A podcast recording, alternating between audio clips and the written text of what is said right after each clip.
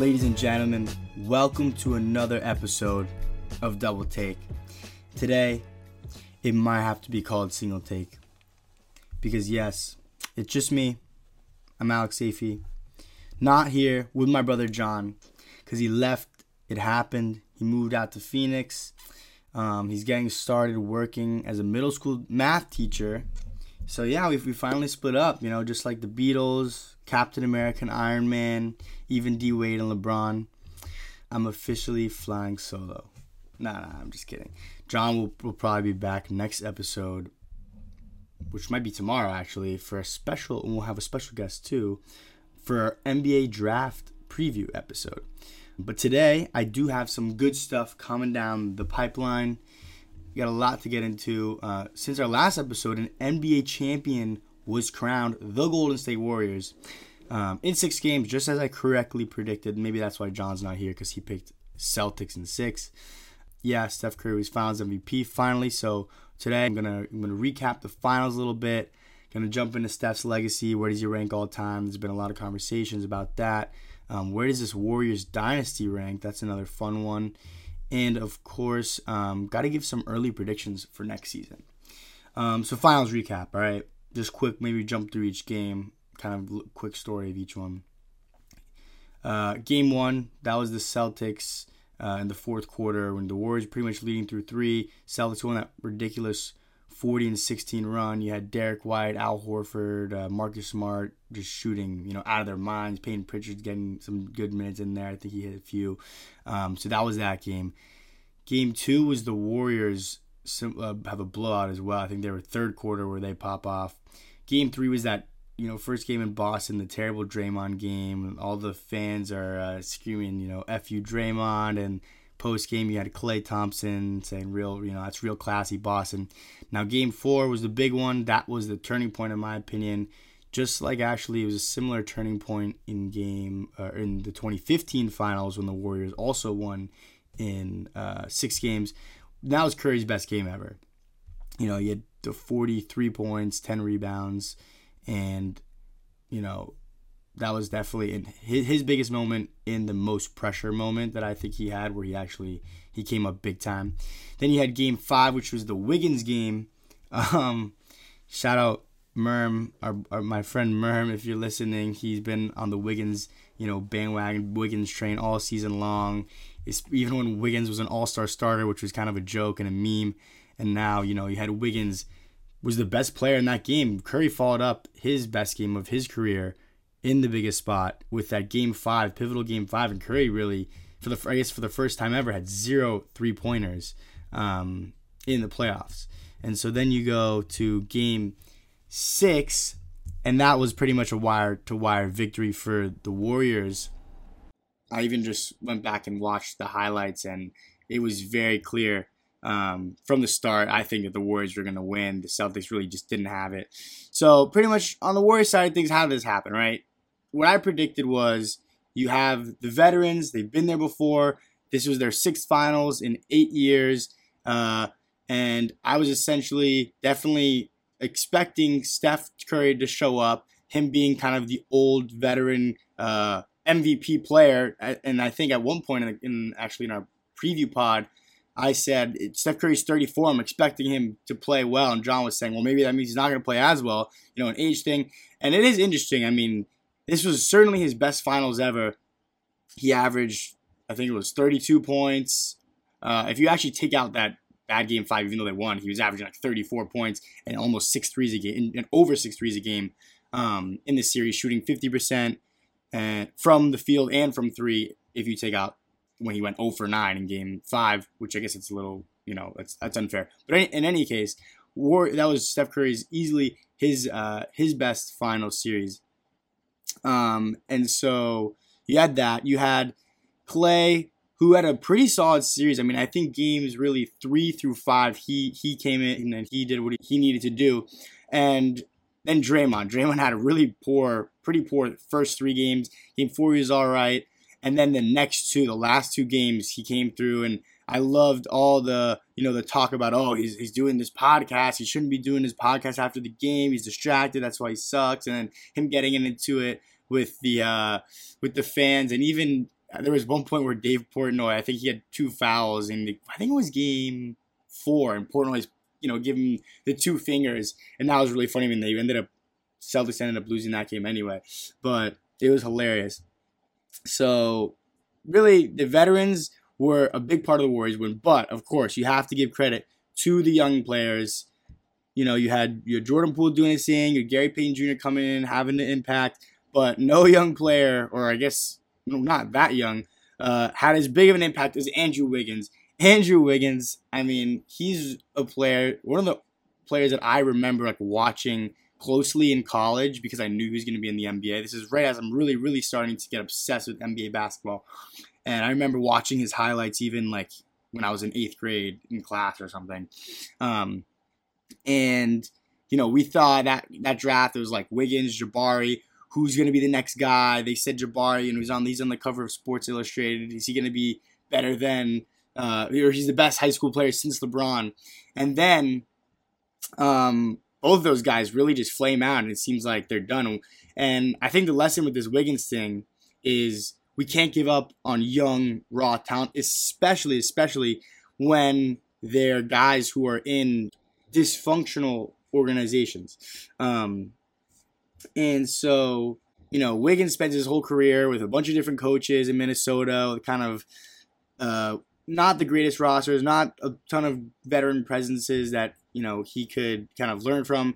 And then the Warriors, really, you got to tip your hat to their front office, to Bob Myers, who Kevin Durant wants to leave, and he's a free agent. Instead of him just walking out the door for nothing, they flip him for D'Angelo Russell, who even at the time was like, really, that seems like a weird trade. They ended up not working out. But then they have that contract, so able to flip it for Wiggins. And then when they traded for Wiggins, some people were skeptical. Other people said, hey, listen, if it's going to work with Wiggins, it's now. You know, he's going to be surrounded by championship culture, great coach, by, you know, great teammates in Curry and guys who will take him under their wing like Draymond. And if he's ever going to, you know, flourish, it'll be like this. And so, you know, we saw that, especially in games 5 and 6, we really saw that, you know, in action. And I want to just go through his game log really quick, because Wiggins, let's say the last 3 games, or actually last 4 games, he goes 40 minutes in game 3, 43 in game 4, 42 in game 5, and 43 in game 6. So now, you know, he's getting runs, he's on both ends, and rebounding the ball, you know, just like a maniac. He had 16 rebounds in game 4, which was his career high, and then he had 13 rebounds in game 6, or that was 16 in game 4, 13 in game 5. Each of those would have been his career high. His career high previous to that was 11, and it was like in a regular season game. And now, even just looking at his playoff game log, I had forgotten. Wiggins, before this season, played 5 playoff games. This was the season with Minnesota where, you know, they had Jimmy, and Jimmy somehow gets that young team to the playoffs. Yeah, giving all the credit to Jimmy.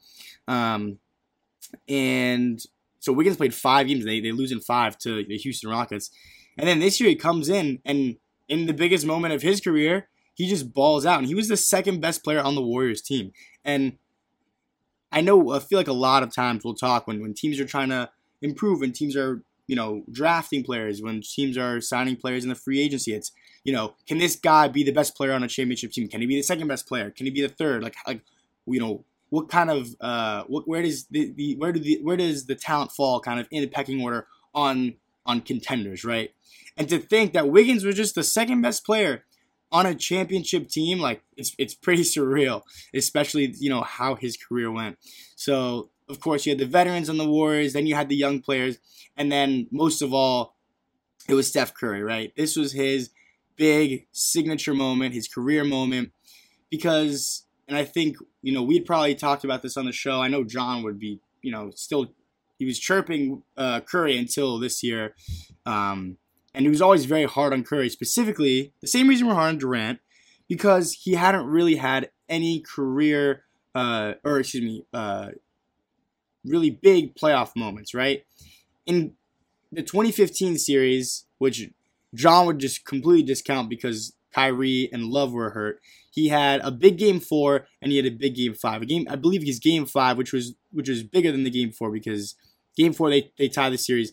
Now game 5, you go back home and Curry, I believe, has 37 points in that game. Then you go game 6 in Cleveland and finish him off.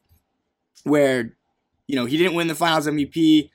I think it should have been LeBron. If it wasn't going to be LeBron, I definitely think it should have been Curry. I do not think it should have been Iguodala. But, of course, you know we know how narratives can sometimes grab hold of the media. In any case, so I think of that series, right? That's his first Finals. He gets that championship. Then the next year, whether he was injured, whether he was not, whether it was because Draymond missed Game 5 of 2016, they end up choking that. They choke that 3-1 lead.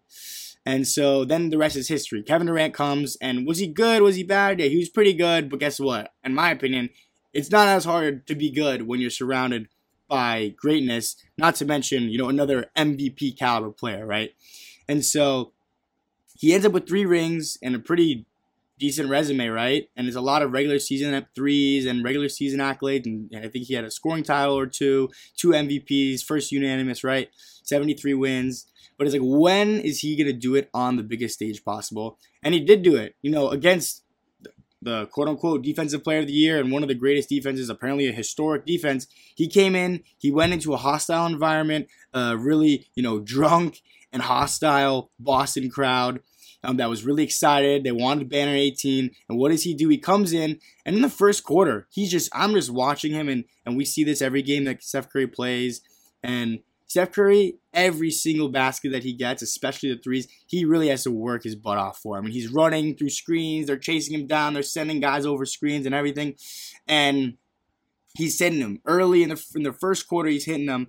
And then he's getting hyped. He's yelling at the Boston crowd. And I was like, ooh, like, Steph, you better show up, man. You better show up in the fourth when it counts. Because I believe in game 3, actually, I think in like all the fourth quarters of those first 3 games, there was some stat I saw where it was like, you know, Curry in the first 3 quarters versus the fourth quarter or something. But in any case, Curry, you know, you could get hype in the first quarter, but all right, let's see what you got when it gets to the fourth. And now we get into the fourth quarter. Remember, it's a close game. Curry's going off. He hit a few threes. He hit that one ridiculous one where I believe it was Tatum fouled him and he kind of fell over and they didn't call and it still went down. He goes up and he's getting pissed off. And when he hit that, I'm like, all right, like, this guy, like, I don't think he's going to let them lose. And John was saying, listen, Alex, a close game favors the Warriors. And although I was still skeptical and I was like, I don't know, man, that was really the truth because Boston, as we know, just can't close. They cannot close in close games. And even whatever, you know, this is the Miami Heat podcast, as I like to say, in game 7, they were basically asking Miami to take the game from them. And, you know, Jimmy missed that 3. If he makes it, it's game. If he goes to the basket, maybe they also choke that. But in any case, you know, I guess I have to mention that. The Celtics are good at blowing games in the end of the game. So that was game 4, and that was Curry, right? That was him at his best. And then even he doesn't have that good. He doesn't make a 3 in game 5. Game 6 comes in and, you know, closes it out, which was huge, right? So before I want to get into Steph's legacy, I want to talk about the Celtics. And just what happened with them, right? And I think ultimately we saw a lot of their weaknesses that had been on display maybe in the first half of the season and throughout any of their playoff losses really too. But I think ultimately they were too young. And it's a good thing when you're ahead of schedule. And I did compare them to the 2012 OKC Thunder who had, you know, I think all their 3 stars were under like 24 years old or whatever it was, 25 definitely. And everyone's like, oh, they're going to be back. They're going to be good. And they never made it back. And they end up breaking up. So in a lot of ways, I could see this team paralleling that team. Because as great as they were this year, as amazing, especially on the defensive end, I think that they really had a good shot to win it. And your window isn't always open as long as you think it is. So, you know, they were too young. And I think what happened, especially down the stretch, is where did Tatum go? You know, was he hurt? Was it a shoulder thing? So I know maybe if you're a Celtics fan trying to, you know, take away silver linings, maybe that's it. Is, oh, this was just our first Finals, and if Tatum was hurt. I don't think Tatum was hurt, but they certainly it looked like they were missing kind of that veteran, calming, confident presence which honestly we had seen Tatum do. We saw him do it in Game 6 in Milwaukee, which was huge. And I don't know, is there a big difference between the second round in Milwaukee, you know, when you're the favorite team versus, you know, when you get into the finals and you're playing Golden State, who's been there before? And maybe not. I don't know. Because we definitely, I always like to say Tatum doesn't have that clutch gene, but he showed it in Game 6 versus Milwaukee, and then all of a sudden, well, what happened in this series? He just really didn't show up at all. Let me grab his stats really quick, because he shot from three-point land. I don't know if this has ever happened. From three-point land in the finals, he shot 45%, which is pretty ridiculous. It's amazing. And then from just an overall field goal percentage was 36%. So I'm not sure how that. I actually generally don't know how that makes sense. Every time he got into the paint, he just it looked like he was missing something, and maybe he was just gassed. You know, they played 2 straight 7-game series. No team that's played 2 Game 7s before making it to the finals has ever won, except for the 1988 Lakers. So to do this, it was going to have to be historic. And so, you know, I don't know where they're out, who was the alpha on that team. Maybe it was Tatum, maybe it wasn't, but in any case, I think that this team was just a little bit, you know, too young, and they couldn't overcome their offensive struggles down the stretch, as good as their defense was, you know. And, you know, the Warriors really showed, you know, their veteran, the value of their veteran presence and kind of their just overall experience and being there before. And, you know, that's what happened. So what's next for the Celtics? Who knows? Would I bet that they make it back next year? Absolutely not. I think, you know, the East, it'll definitely be an uphill battle for them. I think they do have to address a few things. I think in a lot of ways, though, when you have a team this young, you should keep running it back. Whereas the Miami Heat have more veterans. I don't know if just running it back the exact same team makes the most sense. With the Celtics, they could come back healthier next season, and they might even, you know, they might have just as good of a shot, if not even better, to win the title, right? Because if Tatum can improve, if Brown can improve, even Smart, who's been in the league for a while now, if he improves a little bit, you know, which he did, we saw him a lot of improvements from him this season. You know, that team could be very dangerous, and it'll be interesting to see, like, how crazy does Brad Stevens want to get? Does he want to, you know, trade some of their younger pieces, try to get a veteran guy? And, you know, the only worry there is Al Horford, right? He's a little old, and he did not look great in those last few games. Like, I guess the last game he did play well. He was one of the few Boston players that played well. But I think, you know, there was some, like, advanced stats of, like, the plus-minus when he was on the floor without Robert Williams, where he just wasn't as good. So I'm not anticipating him improving for next season, but they're good enough, you know, to continue making a run next year. So let's move on to Steph's legacy. This would have been a fun one to do with John, because John has been, I don't want to say a big Steph hater, but he's definitely been very harsh on Steph over the years. And whereas I've given Steph credit, like I would say most of the media, the general media, people will give him credit for, is, you know, how he's basically, you know, he's a unicorn. You know, there's never been a player like him. He has changed the game. The three-point revolution, and how we want to give him credit for that, and the countless records that he continues to break year after year. He's the all-time three-point leader, and he's only gonna that record's only gonna go farther and farther up. And so, while I gave him credit for that, John would be harsher and say, you know, this guy, where is he? What has he done when it mattered most? And here it is. You know, he had his, like I said, greatest game ever of his career in Game 4, big game. You know, he hit 7 threes, and he really willed them to victory that game.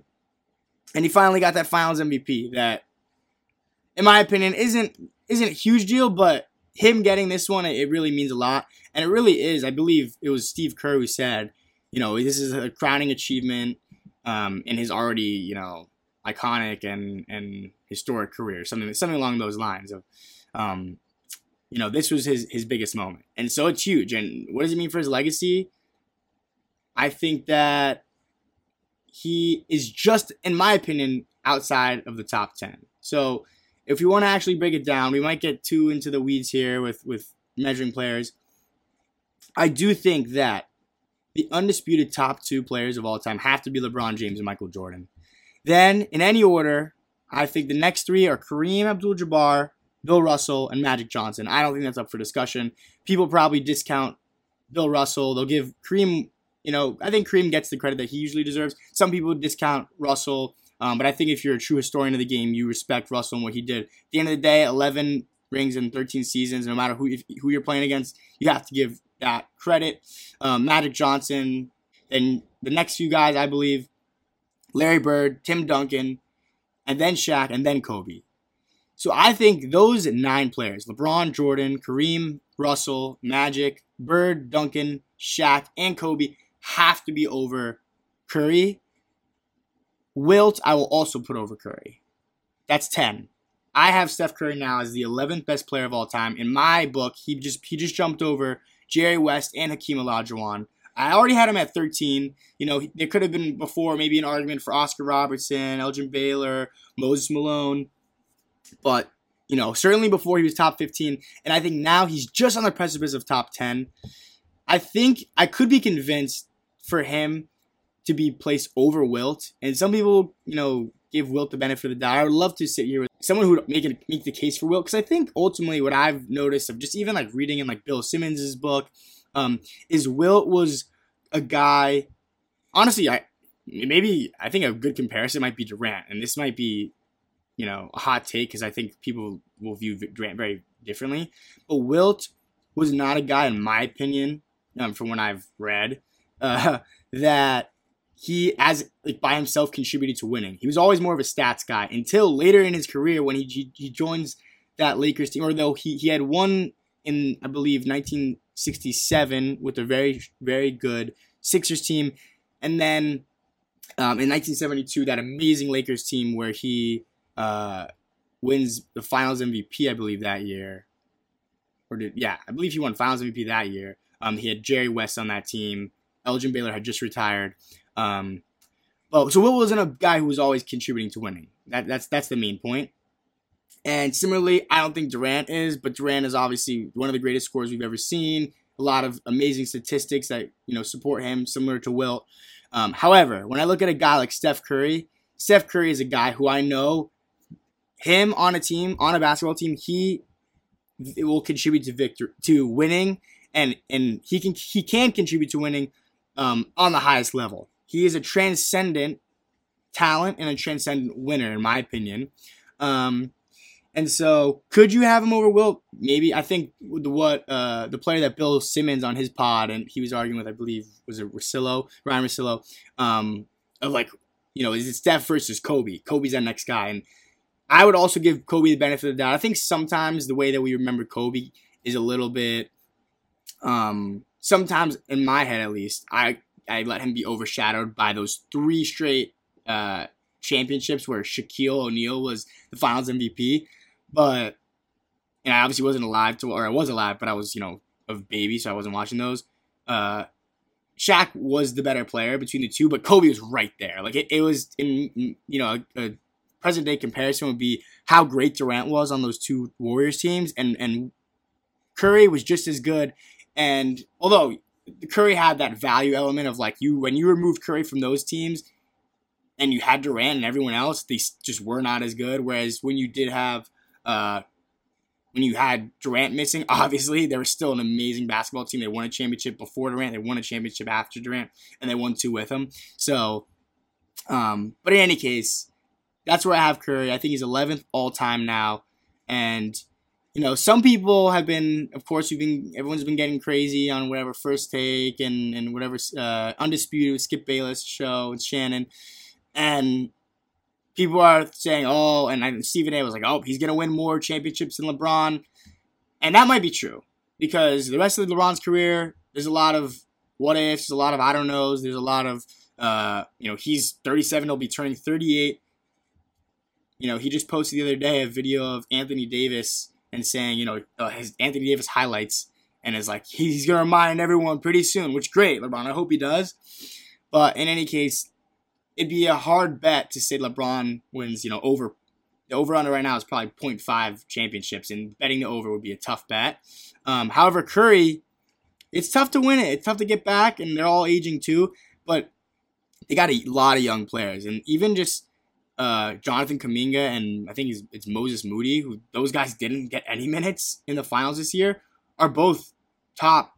You know, they're both lottery picks from this past season. They have James Wiseman, who knows how good he'll be. If he can get healthy, that's big. And then you have Wiggins, Jordan Poole, Gary Payton Jr., who Gary Payton Jr. is not super young, but they have these young players, right? So Curry absolutely has a better chance, and Curry's younger than LeBron too. So Curry absolutely has a better chance to get to 5 rings than LeBron does. However, I want to remind everyone, if Kevin Durant doesn't go to Golden State for 2017 and 2018, for those seasons they won it, and then even 2019, I believe LeBron James absolutely has one more ring. And because we began to take it for granted over those years, LeBron at that point had made, I believe, 6 straight finals, 4 straight with the Heat, then he makes 2015, 2016 with the Cavs and loses the Warriors, then beats the Warriors when they won 73 games. And now Durant joins them. That team was not losing. That team was just not losing. And that 2017 Cavs was one of the greatest teams LeBron James has ever played on. They had just won. They were, you know, making a strong title defense. It wasn't even regular season, but it was in the playoffs. Just offensively, they were extremely dominant. And they were the only team to win one game in the playoffs off of that Warriors team. But in any case, if Durant doesn't go to the Warriors that season, or, you know, if he doesn't go to the Warriors for those 3 seasons, I think LeBron gets one of the 3. Because even that 2019 season where Kawhi won it in Toronto, maybe LeBron stays the next year. Maybe something different happens with Kyrie. There's a lot of what-ifs, but I think one of those seasons, especially the 2018 season where LeBron James was absolutely insane. That was probably the best individual player that I've ever watched in the playoffs. Sorry, 2013 LeBron. You know, I think that he wins one of those. And not to mention that the 4 that LeBron won, I think I want to give him more credit than the ones that Steph won. Because those 2 that Steph won, like, yeah, you guys were too stacked. So even though Steph has 4 now, that's LeBron's. Not all rings, as we like to say, not all rings are created equal. We like Jordan's 6 better than Russell's 11. We like, Bird's 3 better than Robert Horry's 7 too, okay? So, and I like LeBron's 4 much better than Curry's 4. And maybe even Curry's 5. But, well, you know, we'll see. I gotta wait. Let's not get too ahead. But that is Steph's legacy, you know, greatest shooter of all time, one of the greatest teammates ever. And so he's 11th of all time in my book, which I think if you have him in like the 9 to 12 range, that makes sense to me. Okay. Moving on, this Warriors team has now won. They've been to 6 finals in 8 seasons, and they've won 4 of those titles. One of them, you could argue that, you know, they shouldn't have won because Kyrie and Love were hurt. The next year, you could argue maybe they should have won because of the Draymond suspension, if you think that was BS. And then even the 2019 one where Durant and Klay go down, or I guess they both go down in the last game, but Durant had missed the first couple. But in any case, you could maybe make an argument they should have won that one. So I think 4 ends up being the right number because you can take away, you can add, but ultimately what happens, and 4 seems like it's the right number that they won. So that's them as a dynasty or whatever you want to call it, right? Some people won't classify that as a dynasty. I would say that as a dynasty. You know, going to 6 finals in 8 years. That's pretty legit. Because even I don't disrespect the finals loss as much as some people do. Jordan set this ridiculous standard for everyone where he never lost in the finals. But I do think it's funny because this is a little bit off topic, but or not really, not too much. But if Jordan were to run it back in the 99 season, which I think he knew, you know, in the end of the Last Dance, he said, "Oh, we could have run it back. We could have won." He knew they weren't winning that next year. He knew they couldn't do 4 straight. He knew, especially with how old the team was, how mentally drained that team was, the salary cap issues, that team was not going to win that championship. But let's say they did. Let's say Jordan ran it back in 99. Suddenly, everyone's favorite argument for why he's the GOAT, that he's 6-0, that he's undefeated in the finals, disappears, right? Now he's 6-1. Does that make him worse? It doesn't. So anyway, that was a slight, getting sidetracked. But other dynasties, right? I think these are the list of candidates, okay? You have Bill Russell and his Celtics, who went to, and And it was actually interesting. I like the point before I explain that. I like the point that Bill Simmons was making. He was talking about dynasties too. And he said, I think it's a better way of looking at them is looking at the players rather than the teams. And so Russell, he had 11 and 13 seasons. Magic Johnson, those teams changed from, I guess from 1980, their first one, to their last one was in 88. And then even Magic goes to the finals in 1991. And that was a very different, far different team from the first team that made the finals with him. So it's a good way to just look at it as far as players. But Magic goes to 9 finals in his 12 seasons, and they have 5. He had 5 wins, and he had 3 Finals MVPs. Jordan goes to 6 of 8, wins all 6. Duncan has 5 of 6. That was over the span of 16 years, from 1999 to 2014.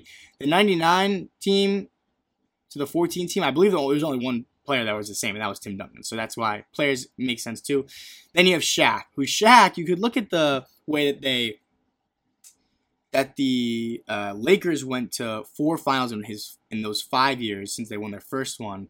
But then even 2 seasons later, he goes to the title again with Miami, and they win. Although, a lot of people will remember that as the D Wade finals, which absolutely rightfully so. Dwayne Wade, average whatever it was, 30 points, 8 rebounds, But anyway, that's still a part of Shaq's quote-unquote dynasty if you want to go by the players.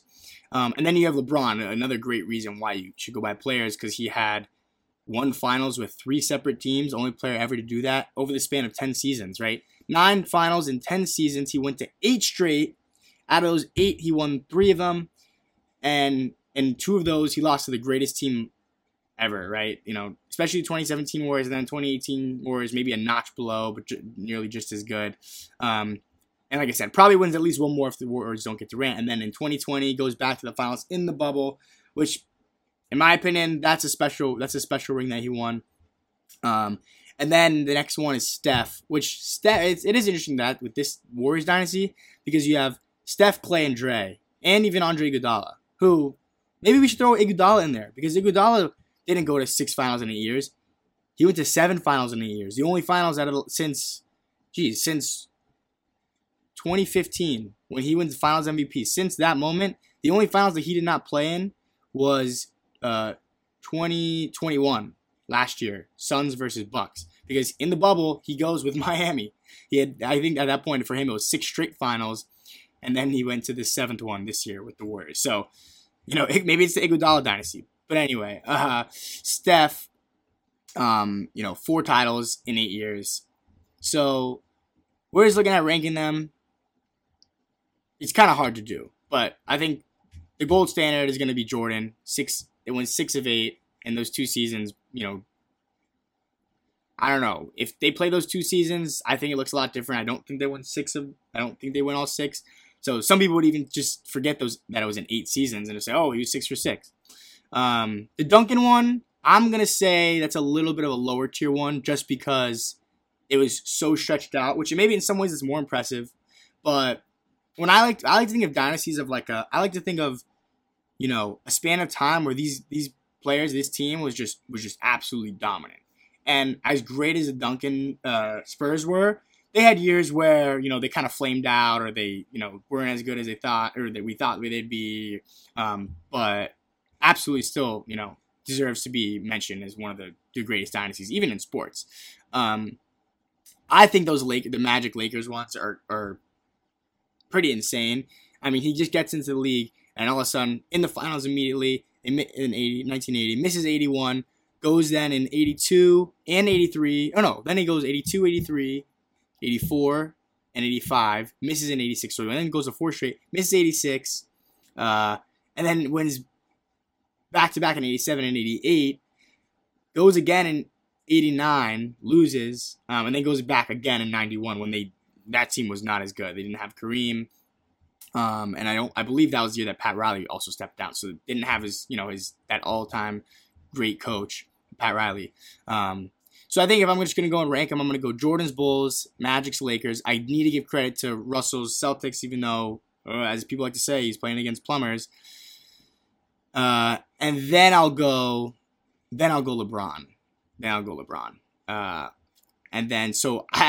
are the ones I have Curry below. If Curry can win another in the next 2 years, he's definitely in the Duncan Spurs range, or he's over the Duncan and the Spurs range.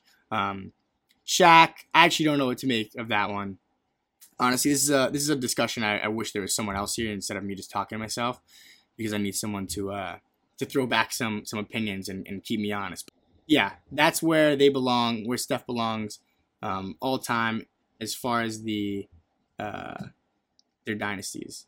Okay, now let's wrap this up. I've been talking for 36 minutes. Predictions for next season. I believe that this year, the NBA champion should have been the Milwaukee Bucks. And I believe that if Chris Middleton did not get hurt, we are not even talking about the Warriors dynasty. Maybe they make it to the finals. Actually, I would say they absolutely would still make it to the finals. I don't know how Chris Middleton getting hurt in the East would affect the Western Conference playoffs race. But I'd still think that the Bucks would win. And so next season, I'm anticipating a Bucks revenge tour, a Bucks comeback season. I think Giannis is the greatest player in the world. I think that with Jrue Holiday and Middleton healthy, that's as talented of a big three as there is in the NBA. And I think that this offseason, while it's tough, because Milwaukee is not a free agent destination and they have a lot of money already tied up in those three great players, I think that they can definitely improve. We saw in that, for me, nightmare Game 7, Bucks versus Celtics. I did not want the Celtics to win. We saw them miss just a ton of threes. Pat Connaughton, who else? Grayson Allen. It's way too many Grayson Allen minutes. And so the Bucks, I think they have an opportunity to get a lot better on the margins with those role players. So I'm predicting a Giannis MVP caliber season. I don't know if he wins the regular season MVP because for some reason we don't like to give him that award. If it's not Giannis, it'll be Luka in my opinion. So I'm saying that's a little bit soft. I'm going Giannis or Luka MVP. I believe in the conference finals we're gonna see the Nuggets beat the Dallas Mavericks. We're gonna get in the Eastern Conference Finals the Milwaukee Bucks beating the Miami Heat. I'm contractually obligated to say that. I love the Miami Heat. I have to say that. Or maybe I shouldn't say contractually because now I'm interning for them. But in the finals, I have Bucks over Nuggets. I've for years been putting like a small wager on the Nuggets to make the finals like at the beginning of the season. And I guess this past season it was a little bit stupid of me because there was small chance that Jamal Murray's coming back. But if Jamal Murray's healthy, as much as I hate Jokic because of what he did to Markieff Morris, Jokic is just he's due. He's due for a signature playoff moment, I guess is what I'm saying. He already has one, right? In the bubble, coming back from down 3-1 twice. But he's due as good as he is, back-to-back MVPs. I believe it'll be time, and he's at least got to make it back to the conference finals. And I do want to also believe that the Mavericks, with the addition of Christian Wood, will also be able to do that, and whoever else they're gonna add, because I just believe in Luka that much. And no, I'm not ignoring the Warriors. So I guess I am, and I guess I kind of am. I'm gonna say I am ignoring the Suns, where Chris Paul is 37 now, and the other team that I have to look out for is the Clippers. I believe they're gonna come back with a vengeance, and I think they're a very similar team to this Boston team, honestly, with how they can switch everything, with having those two, great two-way scoring wings. It's gonna come down to just how healthy are they, right? How good does Kawhi look when he comes back? And so the Clippers, I'm kind of sleeping on them. I would say I'm definitely sleeping on the Suns. The Warriors, I'm not sleeping on them, but I'm just not gonna pick them because they just won it, and I guess that's not as exciting for me. But the team that I haven't mentioned, I think that's in the mix there, is the Lakers as well. And maybe that's just because they have LeBron, because I'm, I love him and I hope he can get back. But yeah, they're going to have to show me something in the offseason because I still don't believe in them, even though I do like the new head coach they hired. On the east side of things, really, you're looking at a Nets team who is kind of in limbo, so I'm not really worried about them. That Cavs team will be good and young and frisky, but they're not doing anything. Atlanta, don't care. Who else? Boston. I think they have they overperformed this year, and this is maybe the hater in me coming up, but I think they overperformed this year, and then they're gonna have a down year next year. So I really am anticipating the Bucks most of all, and then the next other teams, it should be really the Sixers or the Heat. Sixers with Harden, that isn't promising. And so, you know what? I'm going to have faith in my squad. I think that the Heat are going to get back, and the Bucks are just going to be too good. Giannis is going to be too good. So I actually, the most confident thing that I'm saying right now is I truly believe, of course, barring injury, we saw it this year. They got injured. They didn't make it. Next year, they'll be in the finals. If there's one team in the NBA that I think should be in the finals next year, it's the Bucks. They're going to have the most continuity. They're going to have the greatest player in the world. They're going to have a great, second and third guy. And then I do like the Nuggets coming out of the West. So, honestly, I feel pretty good about that pick right now. But you never know. I could say this, and it could be both. Who knows? Both teams fall apart. But, yeah. So, those are my predictions. Well, not sure how to wrap this up just by myself. The first single take episode, right? Not double take anymore. But we'll be back hopefully tomorrow or the next day or whatever with an NBA draft episode with our friend Eli Maluhi, special guest. And that'll be fun. This is definitely a very interesting draft, and I think it'll be fun to make sure we capture our thoughts before it. Because I know that years from now, we'll look back and I could see, the Chet thing really panning out and whatever. I know John's going to come in with hot takes about Chet or even Paolo or whoever else. And so I think this is a draft that's a big, in my opinion, without even knowing much and watching much, I'm not the biggest college basketball person. I think it's going to be a big boom or bust draft. So hopefully we get an episode out soon with that. Thank you for listening to me babble for 43 minutes now. Have a good one. Peace out, and as always, go Heat.